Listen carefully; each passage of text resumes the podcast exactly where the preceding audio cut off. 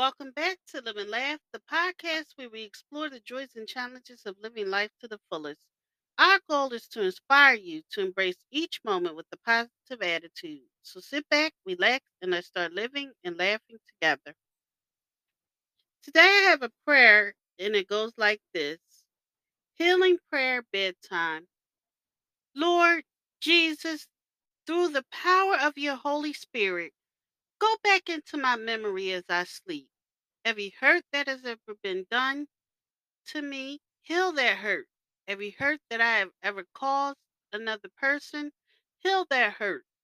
All the relationships that have been damaged in my whole life that I'm not aware of, heal those relationships. But Lord, if there's anything I need to do, if I need to go to a person because he or she is still suffering from my hand, bring to my awareness that person. I choose to forgive and I ask to be forgiven. Remove whatever bitterness that may be in my heart, Lord, and fill the empty spaces with your love. Amen. Thank you for listening. If you know anyone that could benefit from this prayer, please go ahead and share it.